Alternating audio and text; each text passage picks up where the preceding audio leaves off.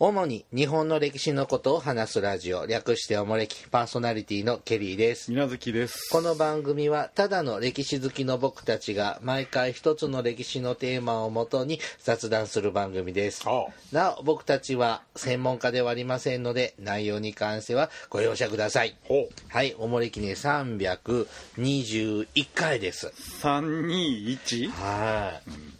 あのーこの間 IKEA に行ったんですよイケアか家具の家具のああのケリーサンシティから車で数時間のとこにあるんですけど、 B さん地域の中核都市の公安部うんそうねあで行ってきたんですけどねはいすごい人ねあおそう客さんいや行行ったことっなたいことないなあの北欧えスウェーデンかあースウェーデンの家具屋さんで北欧のなんかですよねでなんかひたすら展示品を見るのよはモデルルームみたいなのをひたすら見てあはででそのあこの家具いいなとかこの置物いいなってあはあこう見て触れるわけよね、そんなんどこだってできるじゃんうん ででそこに値札とはなんか番号が書いてあってあほメモを取るのうほでぐるぐるぐるぐる回ってうほで最後にうほ倉庫にうほうたどり着いてほうそこに全部の商品が置いてあってほうほ、まあ、自分とか店員さんにほうこのあの番号の品をくださいってほう取ってもらってほうほんでレジにそんな持って帰れないじゃんあだったら送料払ってください、そううん知うらんなでいソファーとかもさはあの自分で組み立てあ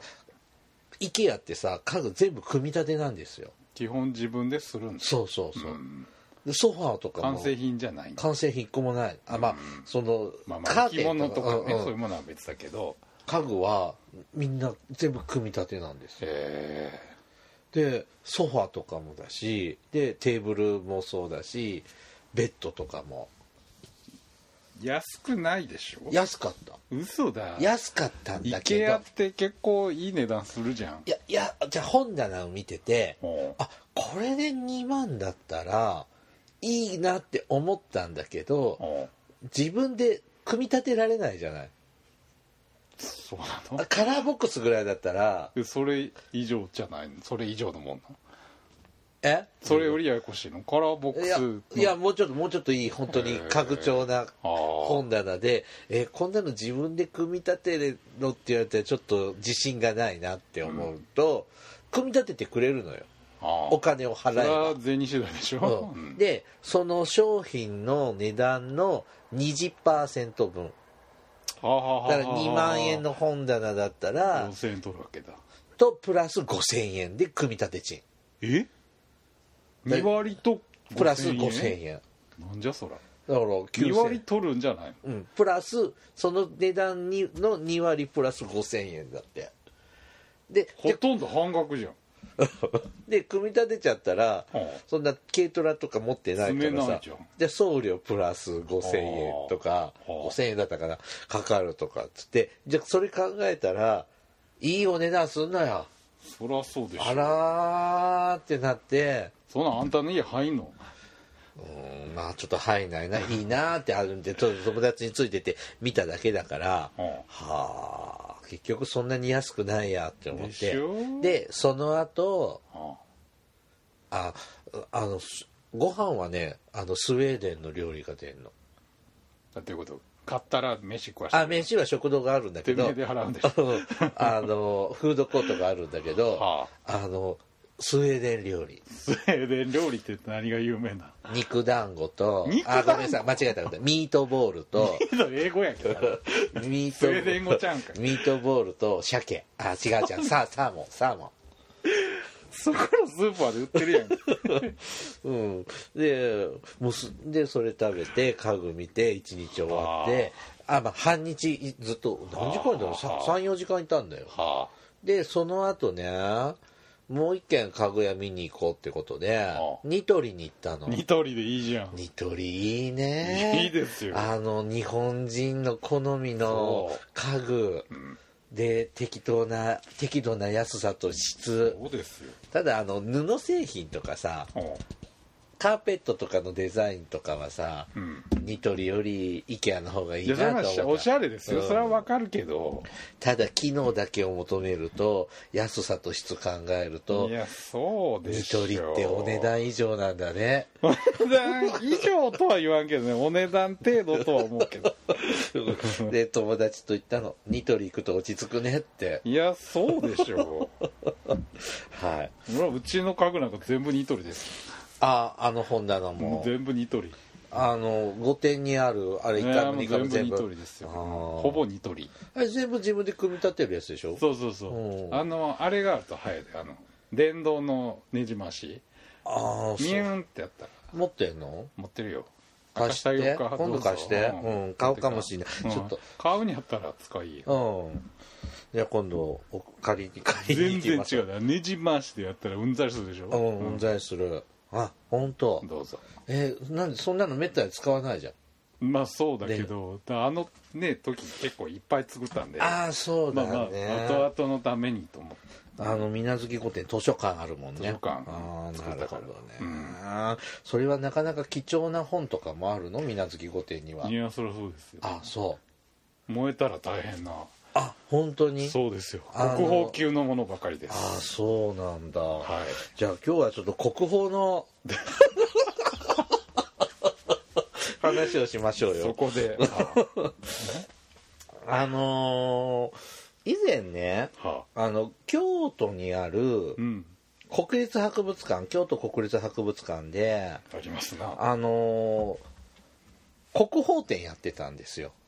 頼朝のあそうそう、あですね見たよとか話、ポスターねまうあんひたすら行列を見たよって行列だったよっていう話も過去にしたと思うんですけどはあまあそこでそそのまあああいうの特別展とか行って、うんちょっと見て個人的に良かったなって思うと僕は図録買っちゃうんですよ。うんで後で見るかなと思って大して見ないんですけど、まあまあ見ないね本棚の肥やしになるんですけど、うんでもちょっといいなと思ってこ、うん、あの買ったんですけどねまあそうそう解説とかもいろいろ長い文章書いてくれてるじゃないですか、うんそのその品の解説じゃなくてはいこの企画の意図とか、はいはいねはいで、まあ、そこにまあ国宝のね歴史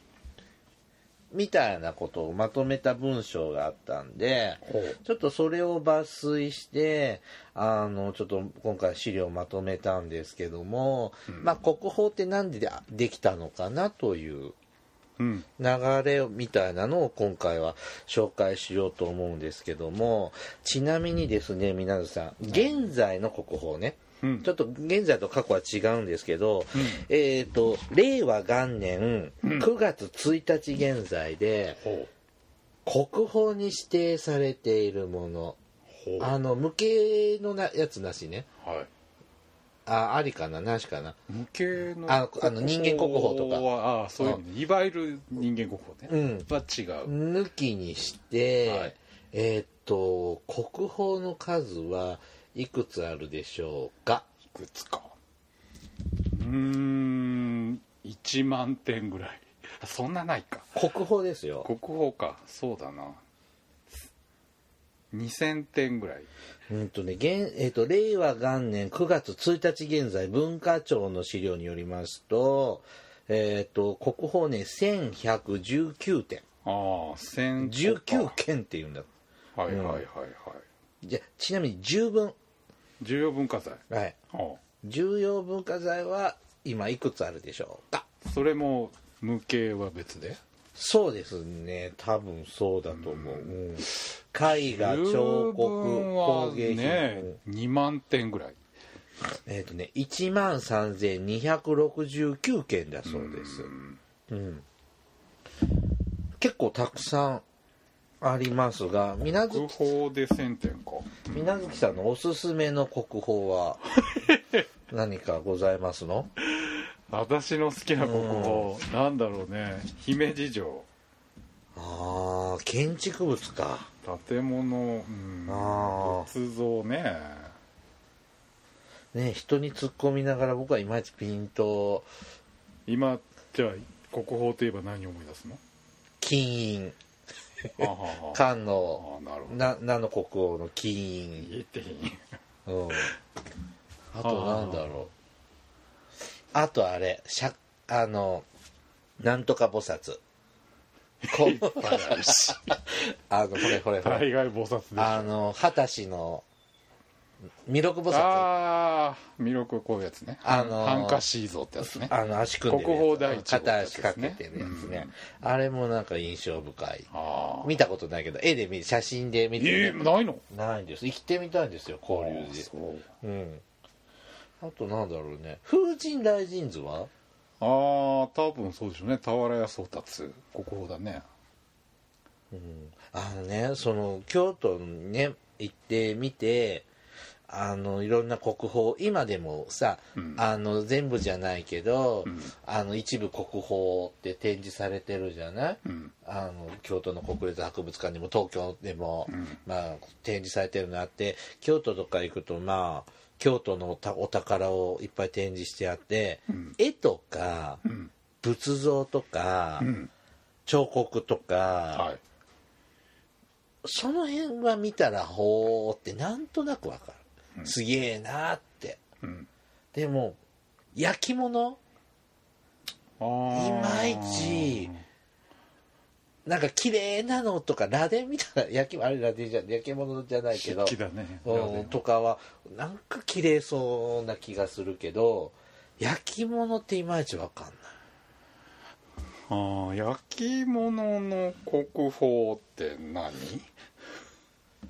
えーちょなんかほら何でも鑑定団とかで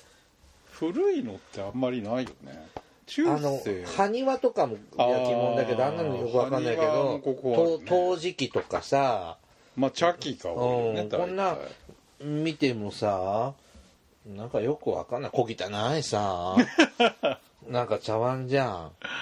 なんかど泥つけて作ったのみたいなさいやでもほらなんとなくこう並んでるとああってまああのちょっといいなってい品うかがあるなうみんちょっいたとやなっぱりわかんなくも頭ない一つ出てるかなっていう雰囲気いやがあーわかんないこるの看板入れ替えられたら分からんと思うけど多分曜変天目とかってあーなんか有名ですねキラキラってしてて、ラメみたいなの入ってて、綺麗だなとかって思ったりしたけどいまいちよくわかんないあとあの書お習字あーはあはあはあ何がいいのかよくわかんないあのパソコンの方が綺麗な字書けるじ ゃないプリンターの方が国宝級な字書けそうじゃん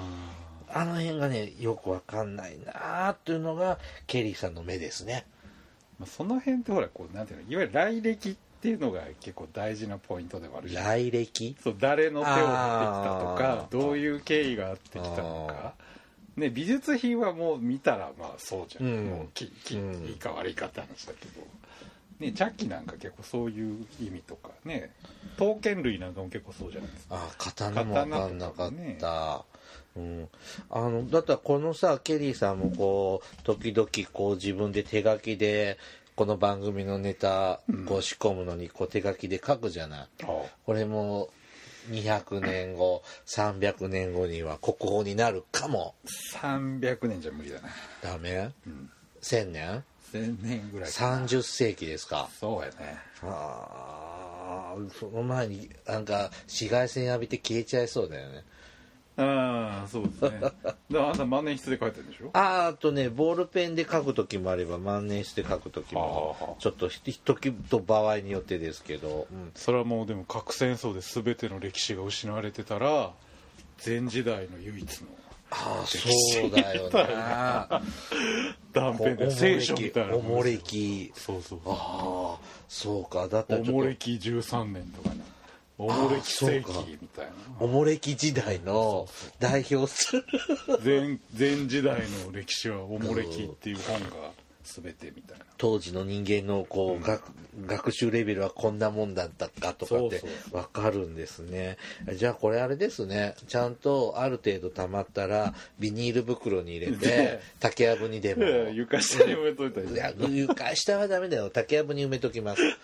はうん、だって洪水にも強いもん竹やぶあはそうですかはいはいさああさあそんな国宝ってまあよく言われ言いますけど聞きますけどほうまあどういう経緯で今の国宝ってなったのかって遡ると、うんまああの明治維新の頃に戻るにいたまず戻ります。うんで明治維新の時にあの明治政府によってうん神仏分離令はいが出され神道が国家宗教とみなされ仏教文化への激しい敗訴運動排斥排斥運動が起こります、うんこれを廃仏希釈とそうです言ねうんですね。で、えっ、と、西洋文化を良しとする文明開化が始まってきます。うんなんかわいそうだね、仏教ってね。まあ江戸時代ねいい思いしてたんで、おーね、寺受け制度なんて、はいはいはいはいね、戸籍の管理とかいろんな許認化ってみんなお寺がやってたんで、おーおーそういうおーやっかみもあってっていうあそういうだから江戸時代の時はうんお寺さんの方がそうそう神社寺よがちゃんとしてくれないとね戸籍のない人になっちゃうんで、りあそうなの、うん、うん、あ全部お寺がもうそういう婚姻って今の区役所の仕事っていうのは基本的にお寺がやっててその寺受け証文っていうのがないと身分証明書がない人になっちゃうんであまともそうななだん生活できなくなっちあゃうー住民票がない子になっちゃうんだでかすらか寺の機嫌損ねると大変ですよああ、じゃあそれがっぽり儲かってましたわね。もちろんねあでーそれにやれ法事だなんだっていうおーあれもありますから檀家はねそういうそれいいお寺もあったでしょうけど、うんまあ中にはっていう話、なるほどね。うん生臭坊主もいたわけまあです当な。然ねそういう人もいたでしょうしねあ、じゃあ江戸時代の神社っていうのは細々って感じなの一部まはあまあそうねいわゆる神仏集合という考えで基本的にお寺が上位おでー神社がまあその下というあー位置づけなんでで、それで、じゃあ、神社は明治時代になるとブイブイ。まあまあそれ言い出ねすんです逆ね転幕末からあねーいわゆるその国学とかが流行ってきて外国から来るあからー日本古来のものっていうのは見直されられてなるほどね。で逆転しちゃったみたいななるほど。えーっと、で、さらに西洋文化も来ちゃうし。だからそうそうそううん来ましたでえっ、ともう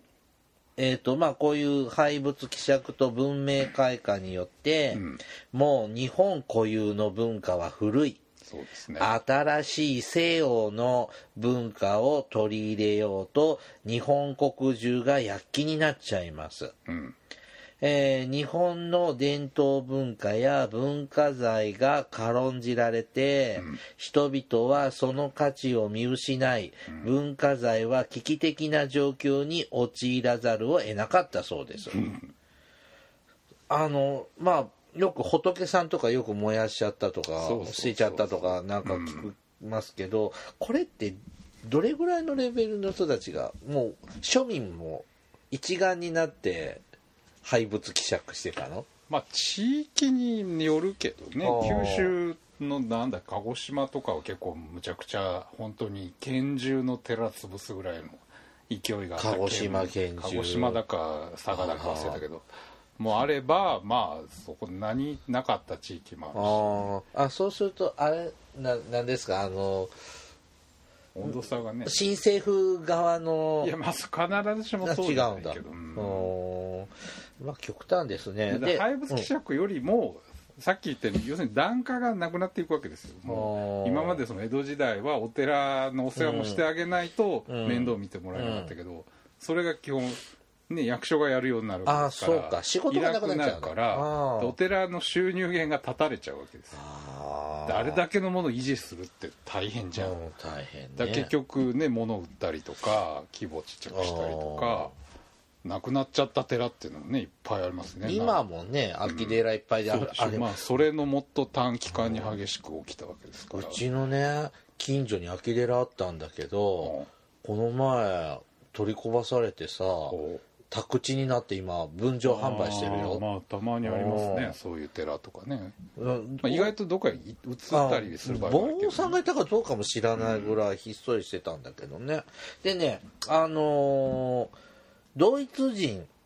うんえっ、とエルビン・ベルツさんベルツという方がね、にあの日本に明治初期に来てたんですけど、このベルツさんっていうのは明治天皇の主治医も務めたそうですねお医者様なんですが、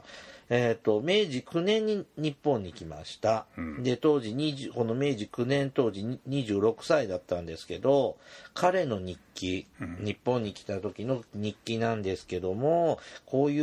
うことが書かれていました、えーヨーロッパ社会では中世の騎士時代の文化状態から近代社会へと変化するのに500年を要したが日本はこの期間を一気に飛び越えて即座にしかも一時に、えー我がものにしようとしている。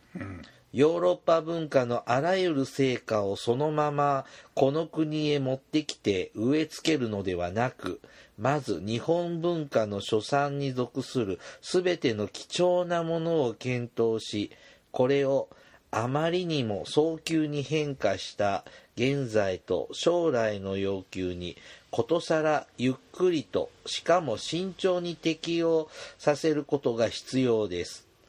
ところがなんと不思議なことには、えー現代の日本人は自分自身の過去についてはもう何も知りたくないのです、それどころか教養のある人はそれを弾いてさえいますいや何もかもすっかり野蛮なものでしたと私に言明したものがあるかと思うとまたあるものは私が日本の歴史について質問した時きっぱりと「我々には歴史はありません」「我々の歴史は今からやっと始まるのです」と断言しましたうんというふうなこう日記を書いてたんですね。はいまあ昨日までの私たちはもうすっぱり捨ててまあまあ日本人らしいですうよね、うんん終戦後もそんなもんです よね好きですね日本ってね、そう昨日と今日と切り替えるのってね、まあ都合よく記憶は消し去りますよねまあね私もちょっとこの夏嫌いなあの映画見に行ったらとても面白くなかったのでああそう、うん見なかったことに はいそんな作品もなかったことになってますね ああそうですか、うんほうそれちなみに邦画ですか邦画ですああそうですかの CG アニメのああ映画いいなねなんですへがーあごめんなさい記憶にないので何をしてるあかーちょっそとうか分かりませんけれどなるもほうんねだからじゃあ明治維新の頃もあーでもふ今の私たちから見るとなんでそんなもったいないこと言うのっていやそれはまああなた今外野にいるからそれは言えでるすよねその中にいりゃあなただって必死で寺に火つけてもらったんでしょいやー でもいやそんなそれする前にちょっと価値のありそうかなって思うのは先にいただいとこうかもいやーそんな起点は聞かんですよいかないかな、集団ヒステリーみたいなものもあるもんね、まあまあほとんどの人はねその傍観してるだけだとあ思うけどーだからその知識人だからまあお偉い伯爵様とかはどんどんと捨てちゃってたんだろうねでこの頃のね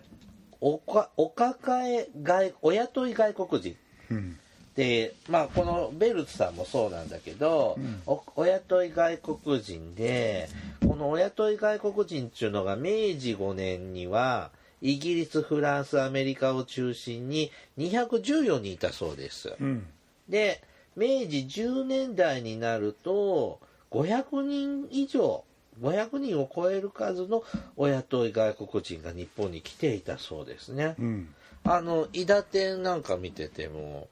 あのさでも親と外国人じゃないか誰兄子さん兄子ほらああしゃなんだあっけの 人は違うでしょ奥さんだあねの人はそうでしょたまたまっていうか、うんいや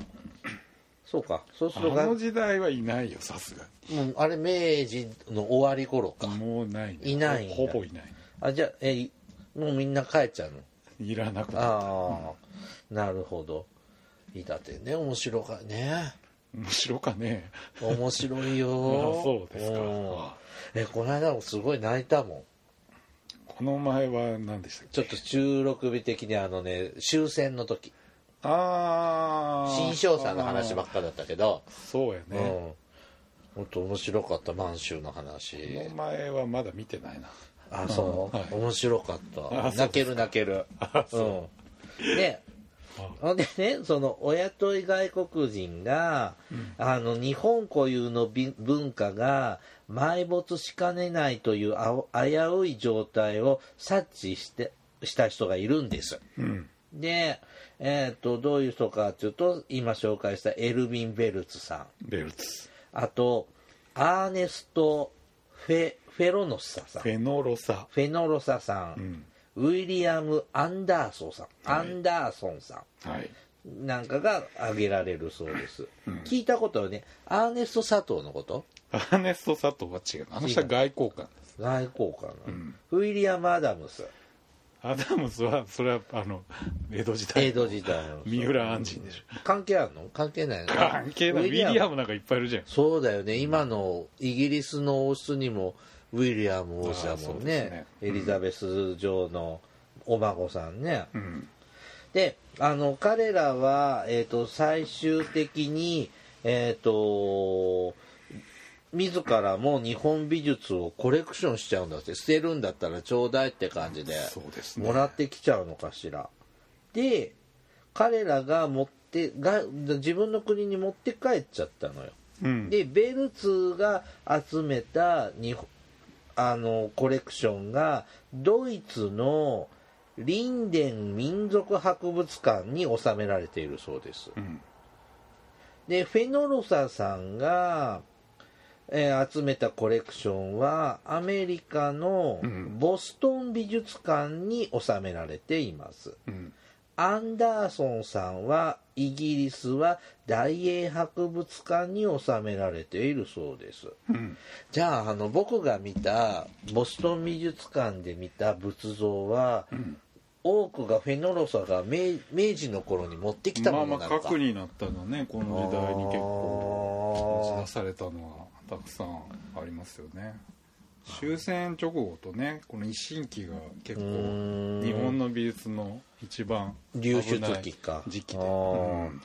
でもさボストン美術館行ってあとてもそのやっぱさアジアの方の仏像とさ、ん日本の仏像って顔つきとか違うじゃんそうね だからああ日本の仏像だなってのは分かったんだけど何にしろね解説が英語なの よそりゃそうでしょだからさっぱり分かんなくてああれあれって思って見たのは覚えてますうんでこのフェノロサはですねあの日本の美術に対する研究を本格的に行ったそうなんですうんで日本の文化財の混乱状況にメスを入れ調査し整理し保護する方法論を日本人に教えたそうですうんえっ、と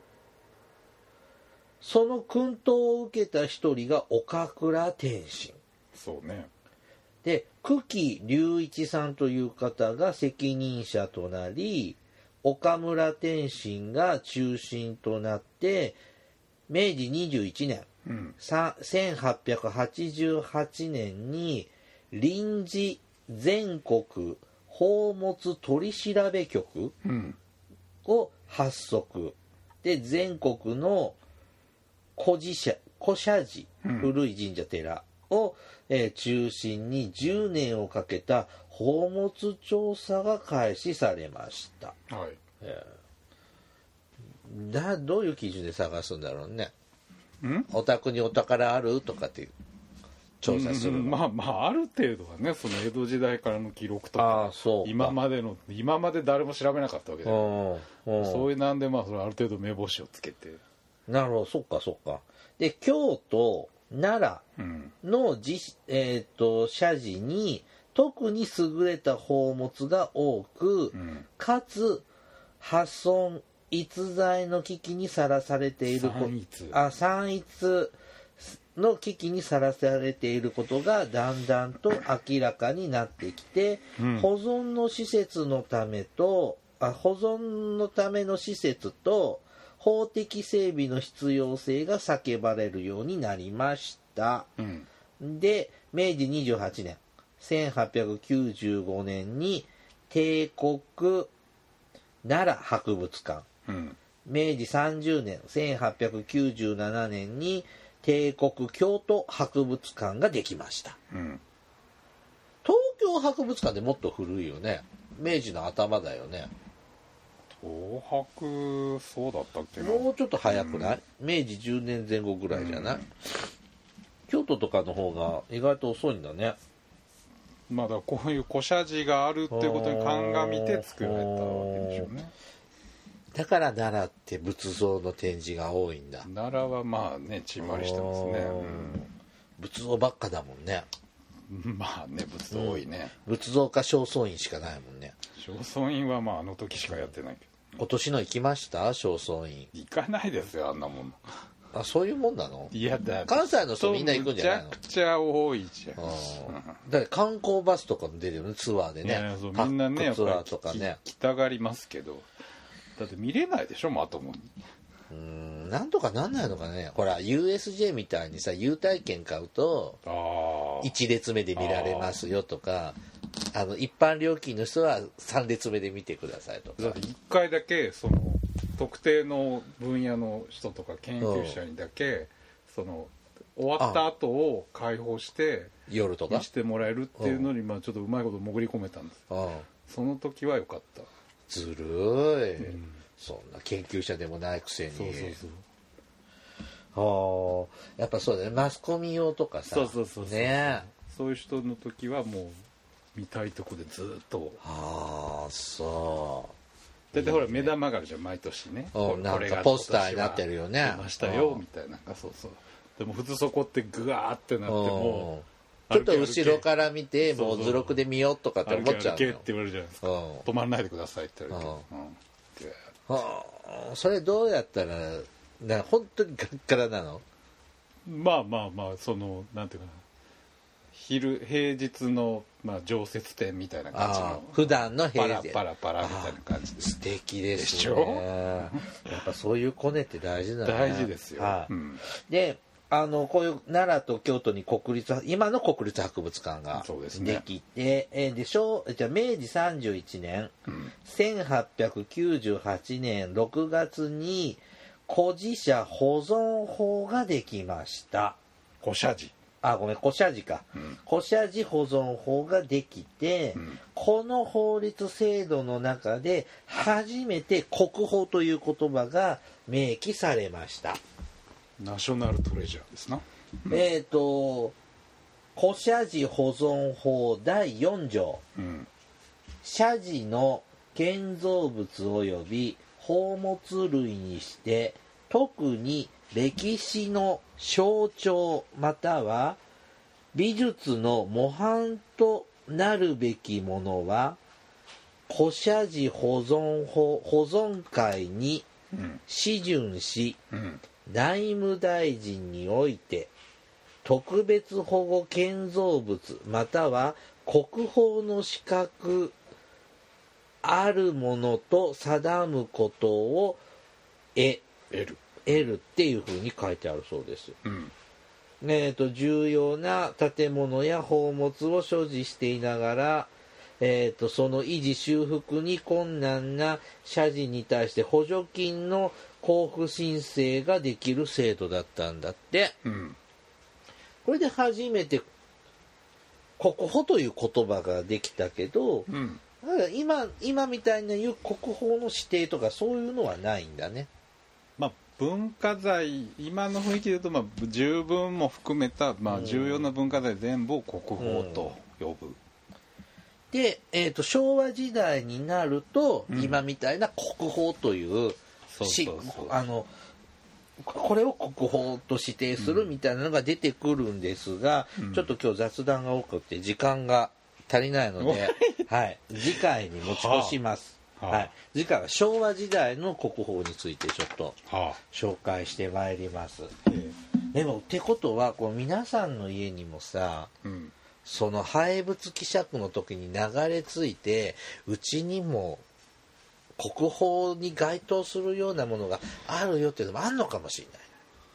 れない。うーん個人宅なないですか。まあ、ある方はぜひご一報くださいい。やそれも絶対大正昭和にならそういうものって十分価値が見直されてるわけだからあーもうその時代に十分そもっかう目立とした見つけてるでしそうょですね、私もそうすると思います。そうでしょはい。ははいい、じゃあお便り参りましょ手紙う。はい。はい、えっ、と、マークソンさんからいただきました。マークソンはい。お疲れ様です。ご報告が遅くなりましたが、えっ、と、7月6日に予定通りおもれきミニオフ会アット恵比寿を開催しました。はあはあはあ参加されたのは結局数名でしたが、んえーと予想に反し、えーと半分が女子会になってしまいました、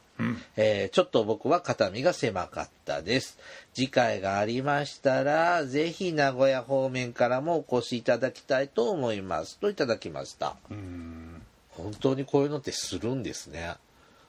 リスナーさん同士でってねそれはなん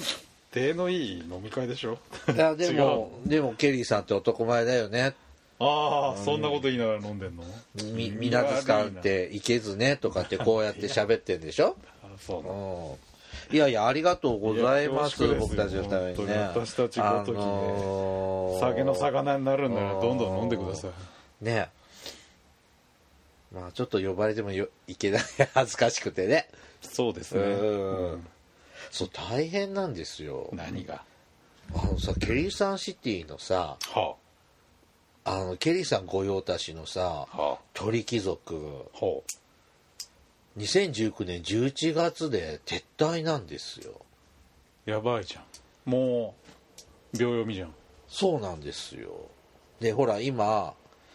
あのハイボールとか頼むとさ、はあ1枚券くれて2枚で1杯タダになるやつ配ってるじゃんね、知らねえようんちょっと頑張って使わないともう大変なのよまあもうえ一軒ケリーさんタウンには1個しかないケリーさんシティねあと2軒あるあでも場所が良くないんだ、のおいやいいんだよあそう、うん、ただねアーケード街だからあ看板が目立てな目立たないのよであ違う違うあなたが利用するには他の2軒は場所が良くないのいやもう一軒はちょっと遠いけど大丈夫じゃあいいじゃあんるのうん別にだから受け皿はあるわけ大丈夫ですあのケリーさんシティはおもれき公認三大酒場は揃ってますので他2つって何鳥貴族でしょはサイゼリアでしょあは餃子の王 将三大おもれき公認三あ大おかし酒く場ないでのす君今日はね、酒場じゃねえじゃん酒場ですよしかも中華料理屋じゃんお しょうえサイゼリアワインサイズはいいけどおしょう酒高いじゃん最近行ってないんですけど、あれ